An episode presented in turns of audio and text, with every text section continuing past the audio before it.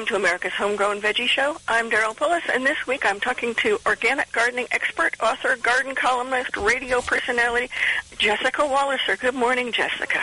Good morning, Daryl. How are you? I am just fine, and I hope you are too. I am. Now, I am. you're up- Fall is here, though. Fall is there. Well, fall is just sort of arriving here in Atlanta, and you're near Pittsburgh. Are you getting lots of good fall color now? Uh, it's just starting to color up. I was uh, driving my son home from school yesterday and uh, really starting to pay attention to the colors change starting to happen in the trees. But we have a few more weeks, I think, of good fall color to go. So we're just getting started. We are just barely getting started. Some of the really early stuff, um, like the dogwoods and the poplars, but I think those in large part are also because we had like four weeks where it didn't rain, so they got stressed. And then we got two weeks of where it rained every dang day. That's killer weather. But Yeah. it's beautiful now, and I'm going to enjoy it. Uh, Jessica, you are another person, another female interested in bugs, and I find that fascinating because until, oh, maybe 20 years ago, I never heard of a lady entomologist. Yeah, I, I don't think there's too too many, uh, but I'll tell you what, the the entomologists that I have gotten to interview uh, over the course of my career uh, has have just been phenomenal, both male and female, uh, and it's really lovely. Uh, in my latest book, I really got to connect with the entomological community at universities and at the USDA, and there's really some smart cookies out there in entomology. Um, you know, I'm I'm a horticulturist, uh, not an Uh-huh. entomologist, but I just have an incredible fascination with the insect world that just sort of came about because uh, I made the realization of how closely connected our plants are to the insect world, and it sort of seems to me um, a li- little bit ignorant on a gardener's part to not really realize and foster that connection because it really can be so good for the garden. So it was such a pleasure to get to interview these people who spend their lives studying insects and really help make the connection uh, between the gardening world and the insect world. We have some really great people down here at UGA, and I they're my go-to people if I ever have a question. And mm-hmm. I, I don't know whether you've met Kris Braman, but she did some of the original work on beneficial insects on some of our landscape pests. Wonderful. And that was yeah, and th- probably going back close to 20 years now, or maybe even Yeah. more. Yeah, and there's uh, like Gwendolyn Ellen. She's uh, at Oregon State, and she does a really great program about beneficial insects up there. Um, there's Leslie Allee, who's with uh, Dr. John Losey in um, at Cornell, and she works on the Lost Ladybug Project, which is uh, one of the projects that I featured in uh, my most recent book, Attracting Beneficial Insects, or excuse me, Attracting Beneficial Bugs to Your Garden. Uh, and the Lost Ladybug Project is talking about some of our species of native ladybugs that are in major decline, if not actually extinct. And that project is really amazing as well. So we do have all these great female entomologists and, and folks in that community who are really doing some great work. I think that's absolutely marvelous. And I think women, because we tend to maybe worry about the planet a little bit more, maybe that's being sexist, but I think part of the nurture thing is that we are more interested in what's around us and saving the planet for kids and grandkids and things like that than the guys are. But it, that's not to say the guys don't do marvelous work either. But I'm, I'm just really tickled to death that there are so many out there. And now, did you have an aha moment when you you know, when you were looking at plants or something and said, ah, you know, why are we poisoning all this stuff? Or yeah, what happened? You know, yeah, I kind of I have had a couple different aha moments in my career. Um, like I mentioned before, I went to uh, college for horticulture. I went to Penn State University, have a degree in horticulture. Um, I, I was taught basically, you know, what chemicals to use to control pests, and that pests, uh, you know, insect pests were the enemy, and that's all they were to a gardener. And so it really wasn't until I got out into the real world when I had my first aha moment, which was uh, I was a certified pesticide applicator, and I was spraying malathion on an ornamental plum tree for Japanese beetles. And I was up on this six foot tall ladder, you know, spraying the tree, and the wind was blowing in my face. I had no, I had shorts and a t-shirt on, Oh, no great. chemical resistant gloves, no respirator, no nothing. You know, you're 21 years old, you're you think you're invincible, right? So I'm up there doing this, and and I got back in the crew truck at the end of the day, and this you know big burly guy I was working with His name was Randy, and uh, he was married to a horticulturist who uh, maintained one of the big estates here in the Pittsburgh region. And he basically poured his heart out to me. Started telling me that they were having trouble conceiving. She was having all these health problems. And her doctor said to her, if you don't stop exposing yourself to chemicals, you're going to have a lot worse problems than these. And he looked at me in the crew truck on the drive back to the, the crew shed, and he said, you know, I don't want that to be you someday you really should be wearing a respirator and using the gloves, and you need to ask our boss to get you all that stuff.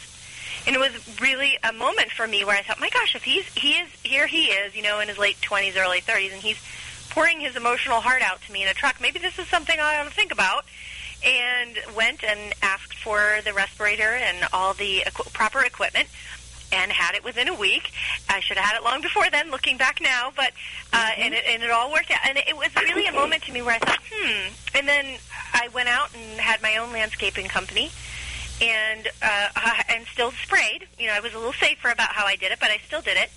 And then I hired this woman to work for me who was an organic farmer. And she really started to teach me that there were better ways to do things. And that's where I really started to make the connection of you know, how we can eliminate chemicals, synthetic chemicals from the garden, and how we can still have a fabulous, gorgeous, productive garden without needing all of that stuff. So she f- made a second aha moment, and then and then a few years ago, I had my third aha moment, which was I was watching television with my husband, and we were watching the David Attenborough BBC documentary "Life in the Undergrowth." And I don't Wonderful know if you've program. seen it. Yes, it, I love it. it incredible this this uh, micro photography of insects and it's high def and it's really really cool and there was this moment and I describe it in the book where there's two leopard slugs and they're mating and they hang from this slimy thread from a tree to mate, and they're hermaphroditic, so they both have the male parts, and they and it, it, I have a picture of it in the book, and it's absolutely ridiculously crazy. And I and I was watching this on TV, and I thought, oh my gosh, that's going on out in my garden right now, and I always thought of slugs as the enemy, but yet they're engaged in this really glorious moment of nature as glorious as a, a couple of lions or elephants or you know or monarch butterflies. And here they are doing this. And i'm thinking maybe i should appreciate them a little more than i do. And that's really where my love of insects in the garden came from. That's fascinating and I agree that it's a wonderful, wonderful show. I don't think he's done anything bad, but that that one in particular was a, a real good one. Um, now, did you go when you were doing all this? Did you have any idea that you might start writing about them? Well, I had a book that came out in 2008 called Good Bug, Bad Bug, and that came mm-hmm. out with St. Lynn's Press, and it's done really well. It's been an Amazon bestseller. It's a, it's a little spiral-bound field guide to the insects that you find in, in your garden. Um, and it has a lot of pest insects, and then in the back of the book it has uh, beneficial insects as well. And in researching that book, um, I really sort of started to switch my focus from paying attention to the bad bugs to paying attention to the good bugs. And really, instead of spending so much time and money and energy battling the pests, if we could all switch our attention to promoting and encouraging the beneficial insects, we would find that we would regain this natural balance back to our gardens. And in all the gardens that I maintained when I had my garden maintenance company, which was about 40 gardens in and around the city of Pittsburgh, um, and what I found was that when I switched them all from chemical dependency to organic gardening practices, what happened was over the course of about two years, we really got a balance back in all of those gardens. And we very seldom had pest outbreaks because we had all of the beneficial predatory insects helping us keep the pest numbers in check. It was a learning process for sure, not just for me, but for all of my clients as well. But I really found that that balance was there once we gave it a chance. And you said it took you about two years for the properties? Yeah, it was about a two-year transition period um, where we really found that it was sort of like, you know, it's like getting a junkie, right? Getting a junkie off a crack. It doesn't happen overnight. You have to um, realize that there are steps that you need to go through in the process of converting a garden from a chemical care to to natural care. And it, it's something that if you can prepare people and you can tell them, you know, this is what's going to happen next, and then we'll go through this, and then we'll go through that. You know, if you let them know what to expect and teach them not to panic, um, it really makes that transition process a lot easier. I know it can be difficult because when we moved here, the people that had owned the property before we purchased it had been big into spray. And there was not a ladybug, there was not a syrphid fly. There was, you know, all there were were flies from the chicken farms around. That were, it was it was pretty dreadful. But it took me about two years, and I have not used a pesticide except a hornet killer, and I even hated to use that because I love the Hornets and for the job that they do in the garden, but one of them decided they were going to build a nest right by the back door Ooh. where it was just too close for comfort. But I, I, other than that, I just don't use them because, eh, eh, well, and I, I confess, I handle yellow jackets too if they're someplace where we have to be. Because my husband a few years back ran the lawnmower over one that was mm. Re- really in an unusual place, and he got pretty badly stung. But other than that, I don't use pesticides, and I'm I'm just blown away by how many beneficial insects we have. I even the other day I came across I've, I've got a little metal statue. Remember when metal things were popular a few years back? And somebody gave me a little metal turtle with an open mouth, and I saw what looked like a mason bee going in there. Mhm. That's yeah. just cool. Yeah, it really is. And it's, you know, a lot of people don't realize that when they're using a uh, product to control a pest in the garden, whether it's horticultural oil or insecticidal soap or, you know, some, some terrible chemical, you know, whatever you're using, it's also impacting beneficial insects in some way. Whether that is directly impacting them by exposing them to the toxin and killing them outright, or it's removing a portion of their food source. So if you get rid of those aphids, even by squirting them off of the plant with a sharp stream of water, you are kind of putting yourself into a, a, process where you really don't belong. And you're getting rid of a food source for those beneficials right when they were about to arrive. Um, and, and a lot of people don't realize that, that those actions that you take in the garden have a direct impact on the balance of good and bad, or you know, the prey and predators in the garden. They they have a, a direct impact on that, and we we play we gardeners play a very important role that sometimes we shouldn't have a part in. That we really need to step back and just let nature take its course. In many instances, not in every instance though, um, and this is particularly true when it is a pest insect that's been introduced um, from another area. And, and we should probably talk about that at some point because things like the emerald ash borer uh, and other introduced pests that don't have beneficial insects um, to keep their numbers in check, you know, that's a whole different ballgame, and that we, you know, that needs to be addressed in a different way. Wow. Yes, we will talk about that because, of course, we're getting a lot of new pests. Um, we have Asian ambrosia beetle in our area that's pretty bad. The, the brown marmorated stink bugs have come in. Lordy, lordy, there's a whole bunch of them. But we have to take a little break right now, and we'll be back right after this. Affordable health insurance was the promise of Obamacare. But for many, the government mandate caused more problems than it solved.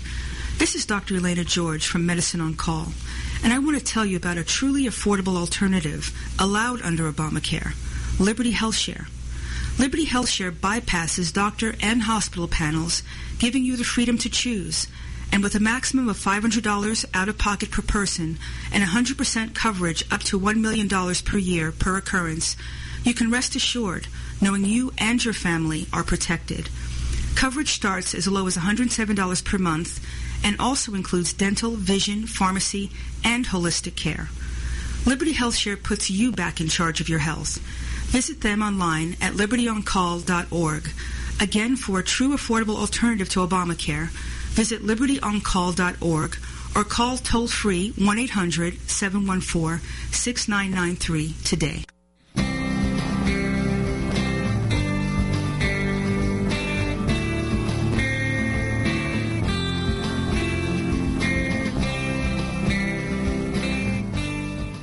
This is America's Webradio.com the best in chat radio designed just for you. Welcome back to America's Homegrown Veggie Show. I'm Daryl Pullis, and this week I'm talking to organic gardening expert and author Jessica Walliser. And right before the break, we were talking about some of the introduced pests. So let's talk about them when we're talking about needing to do interventions. Yeah, so I think the important thing to realize with, um, you know, introduced pests is that in an undisturbed ecosystem, and this is across the whole planet, we have a phenomenon that is called the predator and prey cycle. And you probably learned about it back in chemistry in seventh grade, or back in biology in seventh grade, when you learned that, uh, you know, maybe it was the cycle of the field mice and the owls you know, when the when the field mice, when it was a good year for grains, and the field mice population went really up, and there was a lot of field mice there, then the predator population, which would be owls or foxes or minks, right, their population goes up as a result because there's all this food available for them. Eventually, the foxes and the coyotes and the owls eat all of the field mice, and their population begins to decline again. So we have this sort of cycle of the rise of prey, followed by the rise of their predators, and then drop off of prey, followed by the drop off in the population of predators. And this cycle happens over and over again, kind of like an undulating line, right, uh, between the prey and the predator. And that's an undisturbed ecosystem. So if we take that from mam- the mammal world down to the insect world, and let's use aphids as an example. When we have an aphid that finds a plant and it starts to feed on the plant, uh, it begins to produce more progeny. And as you probably already know, female aphids are born with live clones of themselves already inside of them. They don't even need a male aphid in order to reproduce. So if they find a suitable food source, they're going to start to reproduce and their population is going to go up that population will really start to rise and it will start to go up and, and just about the time it hits the pinnacle of that uh, curve, that undulating curve, is when the predators will really start to take notice. So the things like the ladybugs and the parasitic wasps and the generalist predators like the lacewings, they'll start to see the the aphids there as a food source, and their population will start to rise. Well, what happens is the gardener steps in right around the same point that the predator predatory insects were about to arrive and help control those aphids. And we do something like spray them with horticultural oil, or we squish them with our fingers, or we, you know, squirt them off with a stream from the hose. And what we've done is we've inserted ourselves into that predator and prey cycle where we really don't belong. And we don't give, we're not patient enough to give the beneficial insects time to help control that pest population naturally. So it's a cycle that occurs that, first of all, we need to step back out of. The trouble with introduced insects is that they don't have any or they have only very few natural predators in their new environment. So when the brown marmorated stink bugs were introduced, and they were actually introduced here to Pennsylvania first, so I've got lots of experience with them. When they were introduced here, they had no predatory uh, insects or, or birds or anything that recognized them as a food source. There was no cycle of predator and prey established for them here in North America. So their population exploded. There was no system and checks, of checks and balances to keep them regulated. What has happened here in Pennsylvania, since we've had them now for 10 years, is actually a little longer than that even, we are starting to see uh, the birds, I actually, my chickens now eat them. Uh, we're starting to see several species of birds. We're seeing um, generalist predators like praying mantises. We're starting to see those um, eat them. Assassin bugs are starting to eat them. It takes a few generations for the predators to recognize this prey as a food source. And so when we have these introduced pests come over, that's the time when many times we have to step in with a product control because there are no natural predators there uh, to bring their populations in check.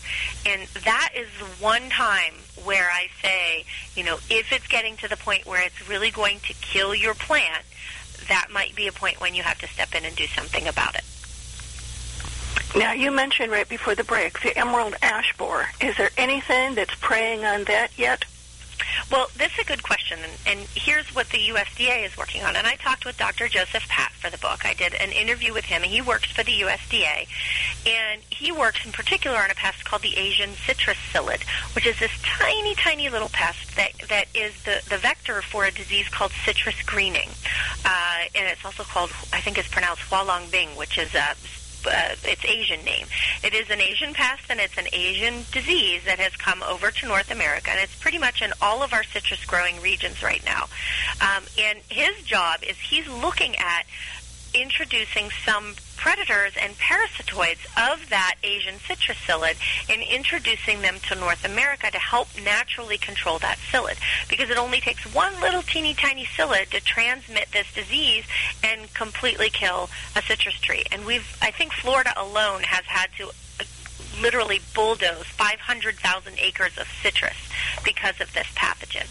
So it's a major, major issue with our citrus industry. So he's you know they're they're looking that people these researchers that work on this look at introducing um, predators from the native range of this introduced pest bringing them to North America and helping to control. It's not taken lightly because they don't want to affect any native psyllids. So if you look at something like the emerald ash borer and they're looking at introducing some, um, you know, parasitic wasps or perhaps a tachinid fly or some other very specialized parasitoid that will only target those, you know, Asian longhorn beetles because they, or um, excuse me, emerald ash borers because they don't want to affect any of our native beetles. So they look very specifically at what to release.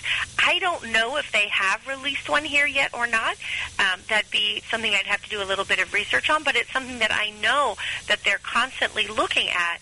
You know, what kind of effects will these introduced predators have on our native species that are similar to things like the emerald ash borer. But we've we've lost about eight ash trees on our property alone.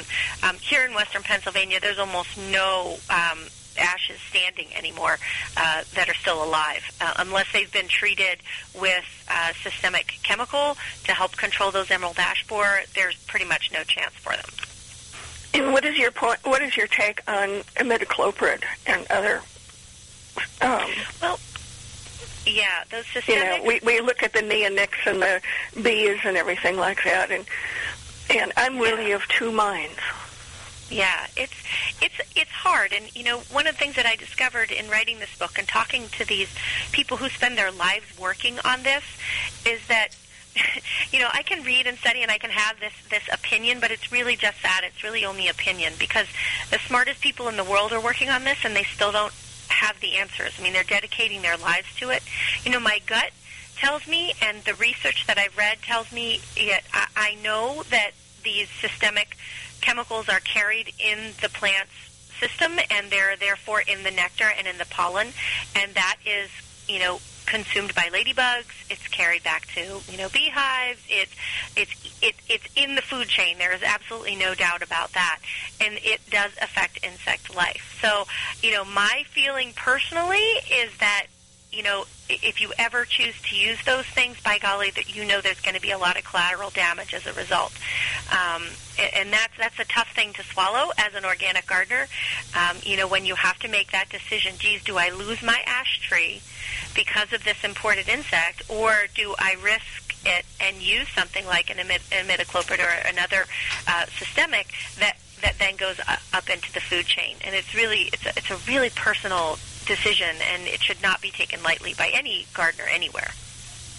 That is, it, it's a really tough thing to to determine whether you should or should not because you know you look at the ash trees and I know when I was growing up the Midwest was just covered in ash trees. It was the main thing. It was, you know, I was also at the tail end of chestnuts and lived through the uh, through the elm problem and saw all those elm trees dying.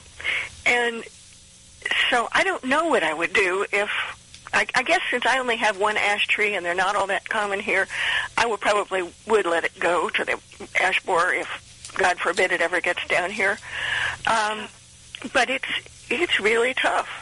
It is, and it, you know, it's a self-made problem. I mean, we've done it. We, our global, you know, the way the world is right now, and goods are moved so readily and in such massive quantities from from one part of the world to the other.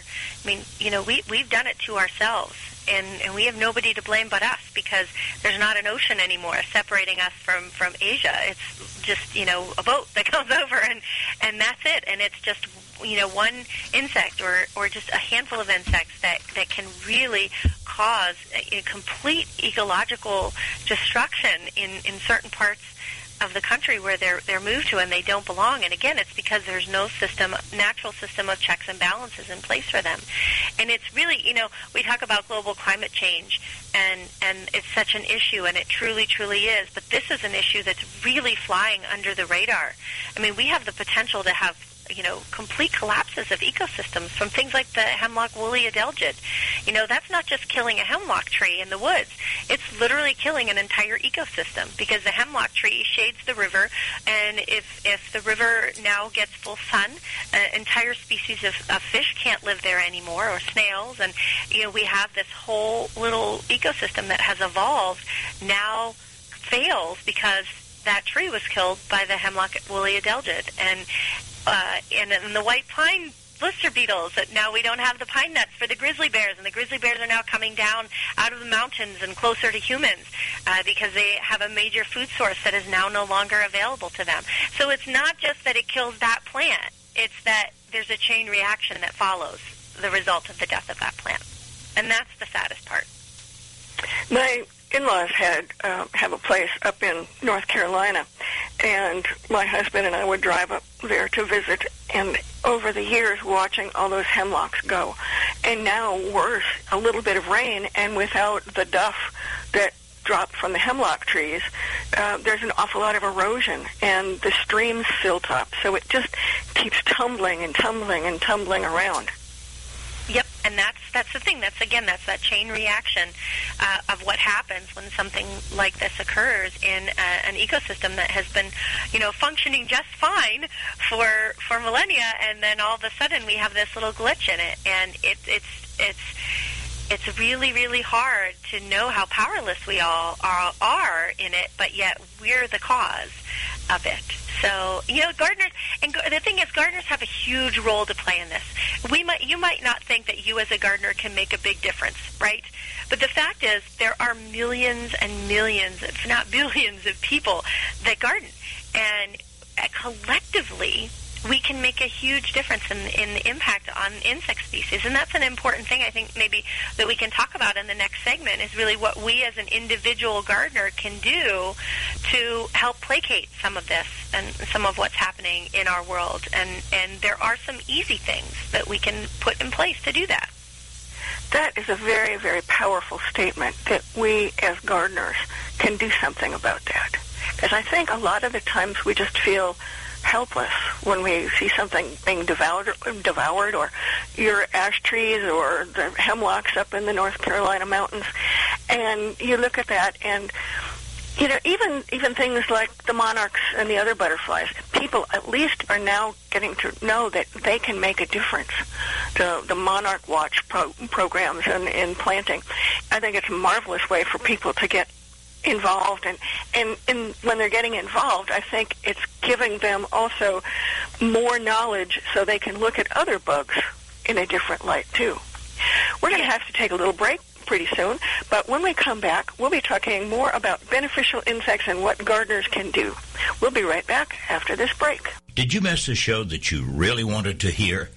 All of our programs are available for download on americaswebradio.com and on iTunes. You can listen to your favorite programs on americaswebradio.com anytime you like.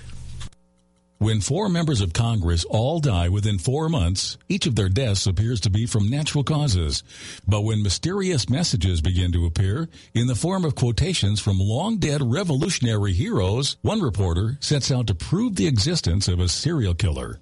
His search discovers dark secrets and an assassin shielded by people who need the very services that only he can provide.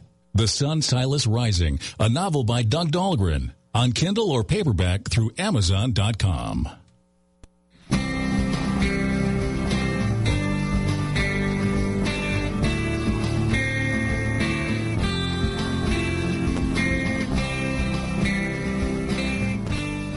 Welcome back to America's Homegrown Veggie Show.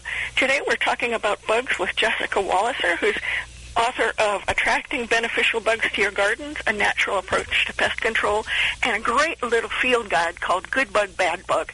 And I, I think both of, you need to put both of those on your holiday shopping list um, because they're I, I love the way, especially good bug, bad bug. It's spiral bound, so you can flip it open, carry it out to the garden with you, and and stare at the bug in front of you, as well as staring at um, the picture and seeing what they're ab- actually up to.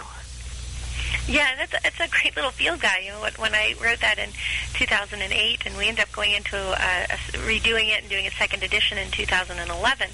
Um, you know, I didn't realize how handy it would be for so many people. Kids love it really too.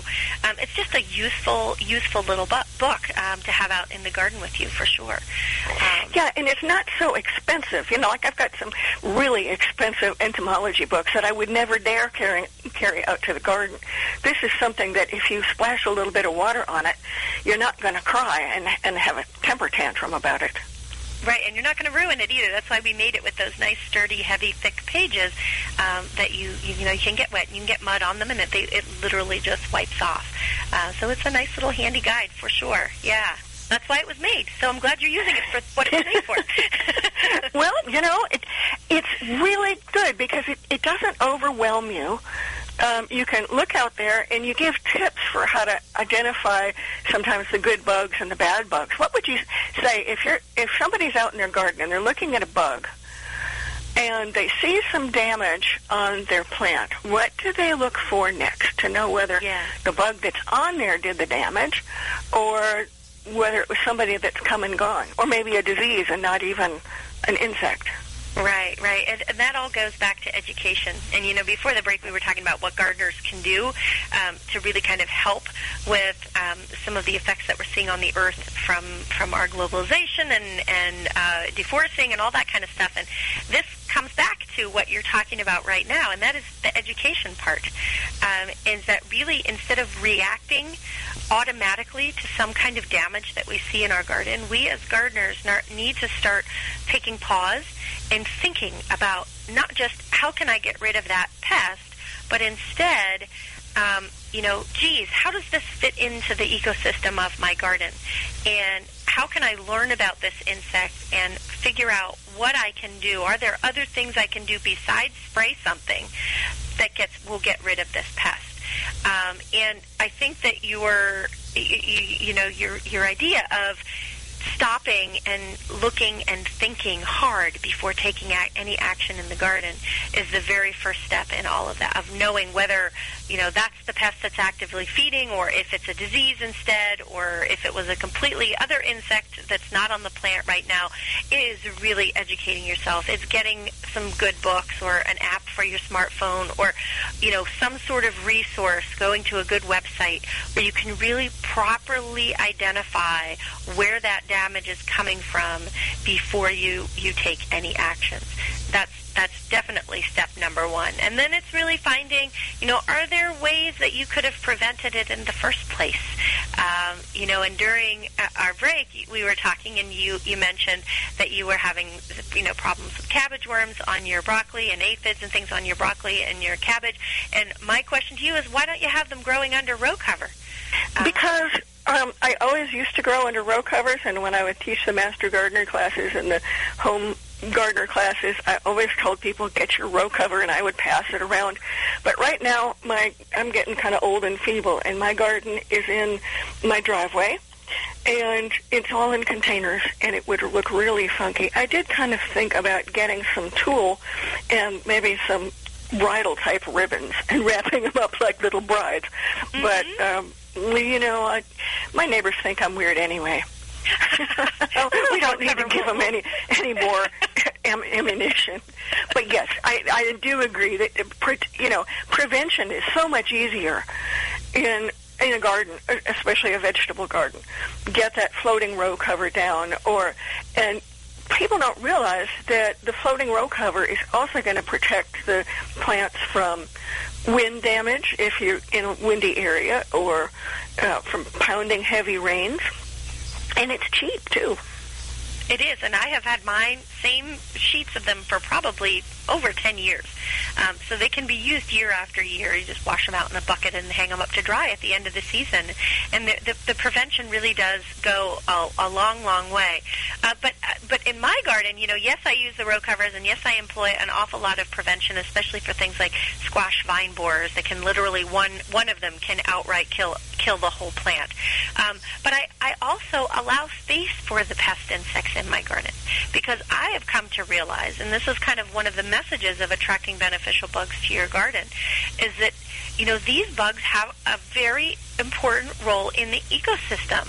Uh, it's not just how they influence the plants that we're going to eat, but it's that they are food sources for many of uh, larger insects and for songbirds and so on up the food chain. And we need to have some amount of what we consider pests or uh, insects around in order to support the greater ecosystem. And so in thinking that you have to have a garden that's completely pest free, I mean, that's just completely backwards thinking. You have to have caterpillars in there because without caterpillars, we wouldn't have songbirds. Um, you know, it, you have to have these pest insects. And you even have to have those hornets and the yellow jackets that, yeah, I know this time of year they are incredibly aggressive and I wouldn't want them by my back door either. But the, the number of, of caterpillars that they consume, and I literally this summer, one of my favorite things to do was watch my cabbage plants, which had cabbage worms all over them, and I'm okay with that actually. And I watched, and I have some videos that I took of it. I watched paper wasps come and creep around on the plants looking for cabbage worms. They would find one, they would attack it, and they would carry it off to their nest to rear their young. And so they were sort of serving as a natural pest control for me on my cabbage plants. And I love to see that kind of stuff taking place because I know then that my garden is playing a greater role. It's not just providing food to my family, but it's also providing for all of these other creatures that share this part of the world with me. I'm so glad that you mentioned it because I thought I was the only crazy person that liked to look, watch wasps and hornets taking care of my garden for me. Uh, I mentioned the one hornet's nest that I did have to get rid of that was too right too close, but we had another one that was maybe 15 feet away from our back porch, and it was right in the corner of the house. It wasn't any place where we would walk or do anything, and so I left it there. And all summer long, I watched them go back and forth to my garden. It was terrific, and and later on, when it got to be fall, and they um, they were dispersing for the autumn, the wrens came in and enlarged their entrance hole a little bit, and they spent a good bit of time in there. I guess cleaning out yeah. the remains. Yeah, yeah, because you know, as you know, and I think it's important that we mention to people, those paper wasp nests and ground, uh, you know, the yellow jackets nests that build in the ground, they're they're only used for one year and then they're abandoned. Only the fertilized queens will survive the winter, and they go and hide under leaf litter or, uh, you know, under the bark of a tree. That's where they live for the winter time. So this time of year, the the uh, you know bald-faced hornets and the yellow jackets and the paper wasps, they're aggressive right now because they know it's the end, and and they need to do whatever they can to protect their queen. And so that's why this time of year they get super aggressive, um, and then and then they all just die. It's just a mass die off. That that paper nest that's still hanging up in your tree, you should let it go and and let it hang up there because they are sort of territorial and they tend the new queens when they emerge in the spring will tend not to build a nest where near where there's already one hanging, um, and so they'll stay away from that. So it's you can leave those up. You don't need to take them down. Um, I do agree though that by the back door is not a safe place to have them because they they do this time of year are very very aggressive. Uh, but if it's up in a tree or hanging on a phone line or something like that, just let it go. There there will be nobody living in it next year. I thought that that was um, just a, a fallacy or an old wives' tale that they that the queens wouldn't move in where there was another nest. That's good to know. Yeah, Uh, and, and it explains a lot why I didn't get another nest in my dogwood tree where I was expecting it to, because that was a perfect place for the for the hornets to be uh, Yeah. one year, and then they yeah, didn't I've come back. People, I've heard people on both sides of the fence. I've heard some um, folks say that oh, it doesn't matter that they'll they'll they'll build right near the queen won't recognize that or she'll know that it's an abandoned nest. But then I've also heard from other folks who say, you know, yes, they are definitely territorial, and it may not be that it will would would prevent her very early in the season, but it might prevent you know later on in the season from them kind of going into that territory. But in my experience, we actually bought one of those fake nests that you can buy, Mm-hmm. um, and because we were getting, they were starting to build nests inside of my son's treehouse, and so we put up one of the fake ones, and ever since we put that up, we have not had any new, you know, females come in to try to build a nest. So it's worked for us. That's a good tip for people because I know, you know, even though they do a lot of good, as we've said, they, they can be a menace, particularly for people that are allergic. Even though they're generally not aggressive. You know, I normally walk around in the garden and I've had bees come up and investigate me and, and I don't bother them and they don't bother me. And, you know, until this time of year when they start Right. Well, getting a little, little yeah. testy yeah, the or unless hornets. you know, unless you go and you bother their nest, like the little boy down the street that was throwing rocks at the hornet's nest, and found out why we don't throw rocks at a hornet's Right. yeah, that's just a general bad idea. You know, but they're they're and they're entirely different than than bees. Um, you know, the wasps and yellow jackets and hornets are completely different um, than our bees. And you probably already know there's about 4,000 species of native bees um, in North America. European honeybees obviously are introduced, but they're very important to our agricultural system for sure. But the little native bees are something also that we can foster in our gardens. And and for a long time they were ignored because so many of them are, are just teeny tiny, and you you really have to look close uh, to see their beautiful colors and see what they're doing in the garden. But they play a, a fantastic role uh, in the ecosystem of the garden, and they really should be encouraged. And in the vegetable garden, they definitely can help increase yields because of the lack of European honeybees um, in so many parts of our country now. These little native bees are really have an opportunity to pick up the, the pollination slack. Uh, things like the squash bees, which pollinate all members of the squash family, and they nest in the ground by themselves. They're, they're uh, lone nesters, so it's just one in a burrow, uh, right in actually where you grow your squash. So be on the lookout for, for native bees like that. Many of them are very docile. They don't sting.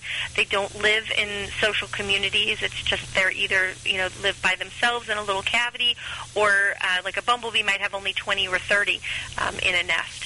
So these are other beneficial insects that really can be fostered in the garden. They don't necessarily help us with pest control, but they sure do help us with pollination. And obviously, without them, we humans wouldn't be here. So there's something that should be paid attention to. The other day, I had a, uh, I was out in my garden and waiting and hoping that the some beneficials would find the um, the cabbage worms and the aphids, and I noticed what looked like a mason bee going into a little garden ornament that I had that had a little tiny tube for a mouth, and I thought that was just the coolest thing in the world. And do you recommend that people bring in mason bees and other pollinators? Um, I don't. I think for me, um, the research that I've read says that it's um, much more important that you foster your indigenous communities than importing them because when you import them, you can introduce pathogens and all kinds of other um, issues, parasites and things like that. So it's much better to foster um, your populations that already live there. And maybe in the next segment, we can talk about some ways that, that we can do that. Okay, that sounds like a fun thing because I didn't even know they were out there. But I, and I thought about buying them, and I said, "No, I'll just wait." And wait, I'm glad I did. We'll be right back with more of America's Homegrown Veggies after this.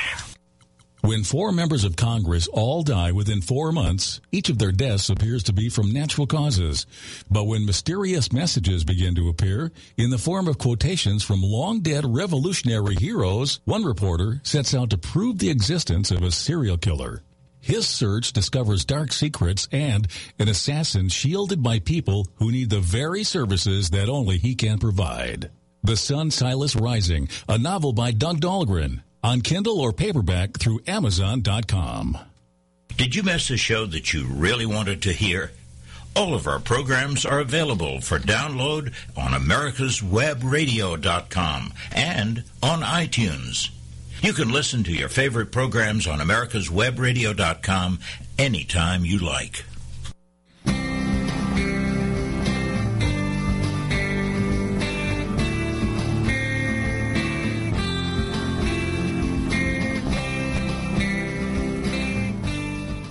This is America's Webradio.com, the best in chat radio designed just for you. Welcome back to America's Homegrown Veggie Show.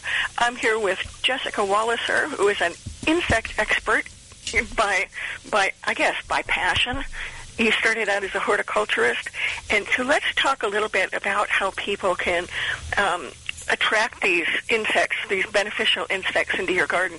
One of the things I liked about your book, your Attracting Beneficial Bugs to Your Garden book, is that you go through lots and lots of different um, predators and parasite uh, bugs for your garden. And then you talk about also with um, about the plants that they like, and then you go even farther and you give them you give planting directions and and little garden designs so people can make their own insectaries. That's a word that most people probably haven't heard before. Maybe we should start with that.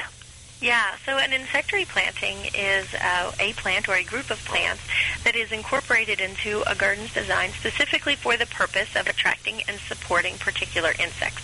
It might be a pollinator garden, uh, which is not what this book focuses on, but there are certainly lots of books out there uh, that talk about building pollinator gardens. I know lots of master gardener groups are doing that these days, um, again, to foster some of those native bee species that we talked about in the last segment.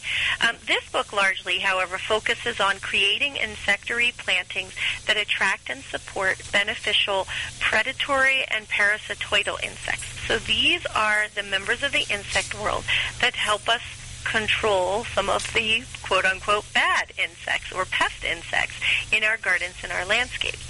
So by including certain plants in our garden plans, we will provide uh, resources for these predatory insects so that we can get a natural reduction um, in some of the pest species that we see in our gardens on a regular basis.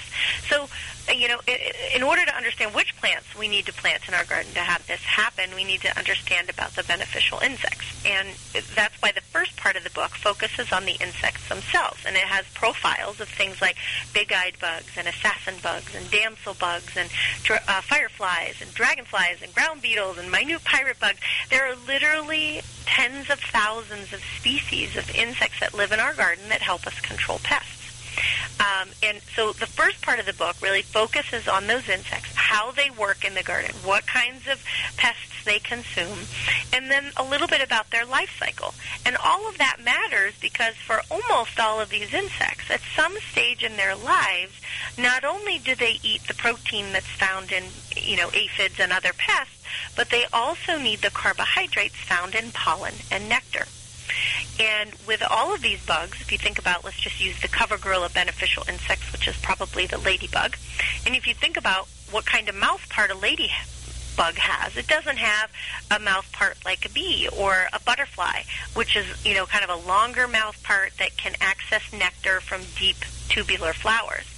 Most of these beneficial insects have little mouth parts they need shallow, exposed nectaries. Um, so we can look to members like of the carrot family, like dill and fennel and angelica uh, and caraway. And these little tiny exposed nectaries are really good for supporting these beneficial insects. So that's one group of plants that you can include in your garden as an insectary plant to support these predatory insects. And that family is not just good for ladybugs, it's good for all kinds of parasitic wasps and tachinid flies, um, and all types of other minute pirate bugs and lots of little other beneficial insects that will use that as a nectar source as they're eating the pests. I always like to let a few things go to seed, like um, my cilantro and carrots, maybe just a couple of carrots and some lettuce. It's just fascinating to see how many insects use those flowers. It really is. My parsley is blooming right now. It's in full flower, and I love to go out every day and see the you know the the syrphid flies or hoverflies uh, all over that plant. And that's an example of a plant, the syrphid fly, or excuse me, an exam- example of an insect that as the adult, which is the, the fly itself, it's a great pollinator. And it's actually their larvae that are predaceous. So the syrphid fly or hoverflies, uh, which you see all over the place in the summertime, you know, drinking nectar from members of the carrot family and members also of the uh, daisy family or Asteraceae. Um, they feed on those very heavily as well. We see them flitting about the garden, um, you know, and they're in their adult form. But when they're larvae, uh, they're actually these little tiny maggots they are larvae of a fly, so they're called maggots, and they crawl around colonies of aphids and other pests and they eat them. And so it's not something we necessarily would see unless we take a very, very close look at what's happening in the garden. So the next time you have a colony of aphids on your broccoli or your Brussels sprouts plant, um, don't just automatically squish them with your fingers. Get in there and start paying attention to them. Give it a couple of weeks for these predators to start to show up. And you'll start to see, and I have pictures in the book of, of what these syrphid fly look like. You'll start to notice them crawling around those aphids and eating them. You'll start to see certain species of uh, parasitic wasps that are so tiny they're they're no bigger than a gnat, and they can land on the back of an aphid and insert an egg uh, into the aphid, and the larva will then um, you know live its entire larval stage inside of the aphid, and you don't know what they look like unless you you know see them in a book first and you understand what they're doing, and then you understand that you need to step back and let them do their job in the garden. You know, I've never actually seen one, but I love watching for the aphids, and like I did this time, you know, eventually you see a couple of aphids swell up, and you know, oh boy, my friends have been at work here. And then a little while later, you see that there's a little hole cut in the top of it, and you know that that parasitic wasp's life cycle has has gone on. In the meantime, the aphids have stopped feeding and they die. Yeah, and that's the, the, those are called aphid mummies. When they get when you're looking at a colony of aphids, whether they're gray or brown or green, because they come in all different colors, uh, and you start to see a couple of them are you described swollen, and that's definitely it. And they sort of turn brown, and it's just like a brown husk of an aphid, uh, and that is a clear sign that you have a good population of predatory wasps in there that are helping to control that population of aphids naturally. The thing about beneficial insects is they'll, they'll never completely wipe out a population of pests. Why would they do that, right? They want to have food for their progeny. They want to, if they reproduce, there needs to be food there for their young. So they're not going to completely wipe out um, any any population of pests. Their goal, which should also be our goal as a gardener, is to have a good, healthy balance. Where, yes, there are pests, but they're balanced out by the number of good bugs that we have in the garden.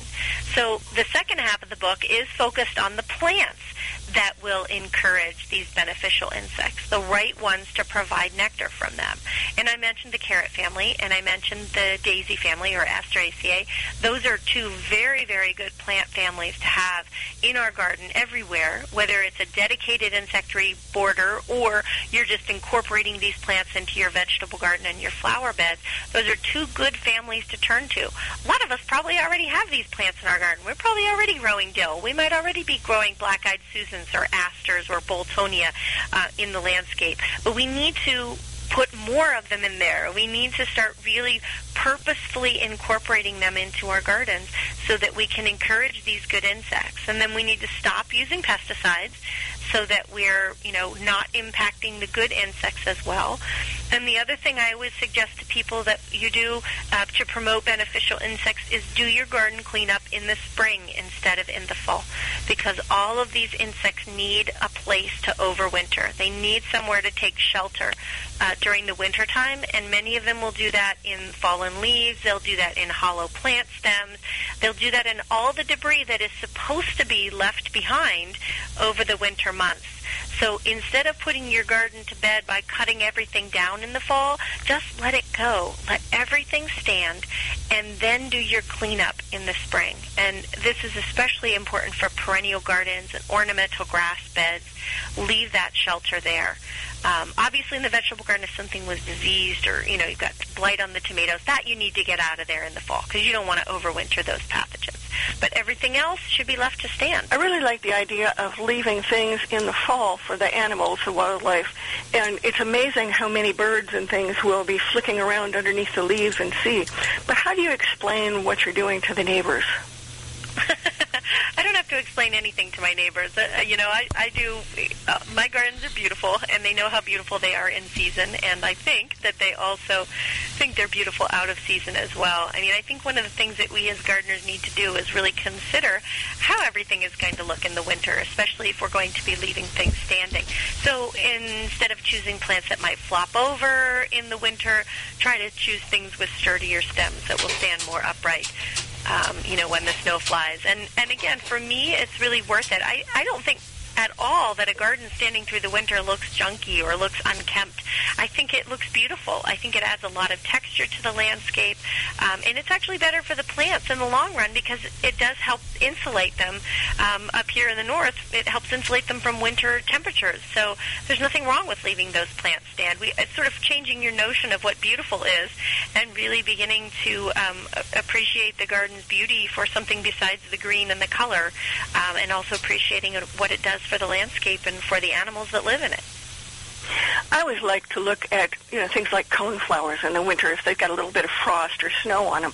Um, and I really like the way that we get a whole nother season out of them, you know, with the finches coming in. I, I used to be a, a garden cleanup person, and then one day I came in from work and there were finches all over the spent coneflower heads that I had left, and I that was one of my aha moments. And so then I started just leaving it. But some people get a little cranky, so I figured I would throw that in. And Jessica, tell people where we can find you, where they can find you. You you lecture and you're on the radio in um, Pittsburgh. I and am, you have yeah. that you have that on podcasts too, so you can listen to. You do that show with Doug Oster. I do, yeah. It's called The Organic Gardeners, and this is our 10th season on air. We're on KDKA, which is the world's first radio station, and we're still up and operational here in Pittsburgh. But you can listen anywhere uh, online, and you can actually go to my website, which is just jessicawalliser.com, and um, or just Google Jessica Walliser and come up with the website. And it, it, that has access to all of the articles that I write. I write um, for a lot of the different national gardening magazines. I write for the Pittsburgh Tribune Review, uh, and then also links to the radio show. Um, I also do a couple of blogs, and I have a lot of fun, especially on the blog posts that I get to post pictures of the different insects that I find in my garden. Uh, I blog for Hobby Farms magazine. Uh, I'm actually their number one blog, and that's at just hobbyfarms.com. And I also blog with several other garden writers on a, a great little blog we have called Savvy Gardening, uh, and it's all about how to be a savvy gardener. And we have a great section on there called the Bug Chronicles, uh, which is about insects, and then obviously we have uh, edibles, we have ornamentals, and we have money-saving practices uh, on the Savvy Gardening website as well. Uh, so I'm definitely out and about on the web, and I would love everybody to find me and find out more information about my books as well. Well, great. And I will post um, references to your books and your website on our Facebook page so people can find us there. And people can find Savvy Gardening on Facebook too, can't they? Absolutely, yes. We have a Facebook page. We have a newsletter that goes out every two weeks. We just had one go out uh, yesterday about growing garlic. So if you're interested in signing up for the Savvy Gardening newsletter, you can do that through our Facebook page and also through uh, the website, savvygardening.com. Well, I will get that information up on our Facebook page. And thank you so much for being with us today, Jessica. I really hope we have a chance to do this again. It's been fun, and we everybody learned so much. Thank you again. That's all the time we have for today, but we'll be back talking more gardening next week on America's Homegrown Veggie Show. I hope you'll join us. This is America's Webradio.com, the best in chat radio designed just for you. I'm Marita Noon, and I would like to invite you to listen live or download my show, America's Voice for Energy, only on America's Web Radio. Affordable health insurance was the promise of Obamacare, but for many, the government mandate caused more problems than it solved. This is Dr. Elena George from Medicine on Call, and I want to tell you about a truly affordable alternative allowed under Obamacare, Liberty HealthShare. Liberty HealthShare bypasses doctor and hospital panels, giving you the freedom to choose. And with a maximum of $500 out of pocket per person and 100% coverage up to $1 million per year per occurrence, you can rest assured knowing you and your family are protected. Coverage starts as low as $107 per month and also includes dental, vision, pharmacy, and holistic care. Liberty Health Share puts you back in charge of your health. Visit them online at libertyoncall.org. Again, for a true affordable alternative to Obamacare, visit libertyoncall.org or call toll free 1 800 714 6993 today.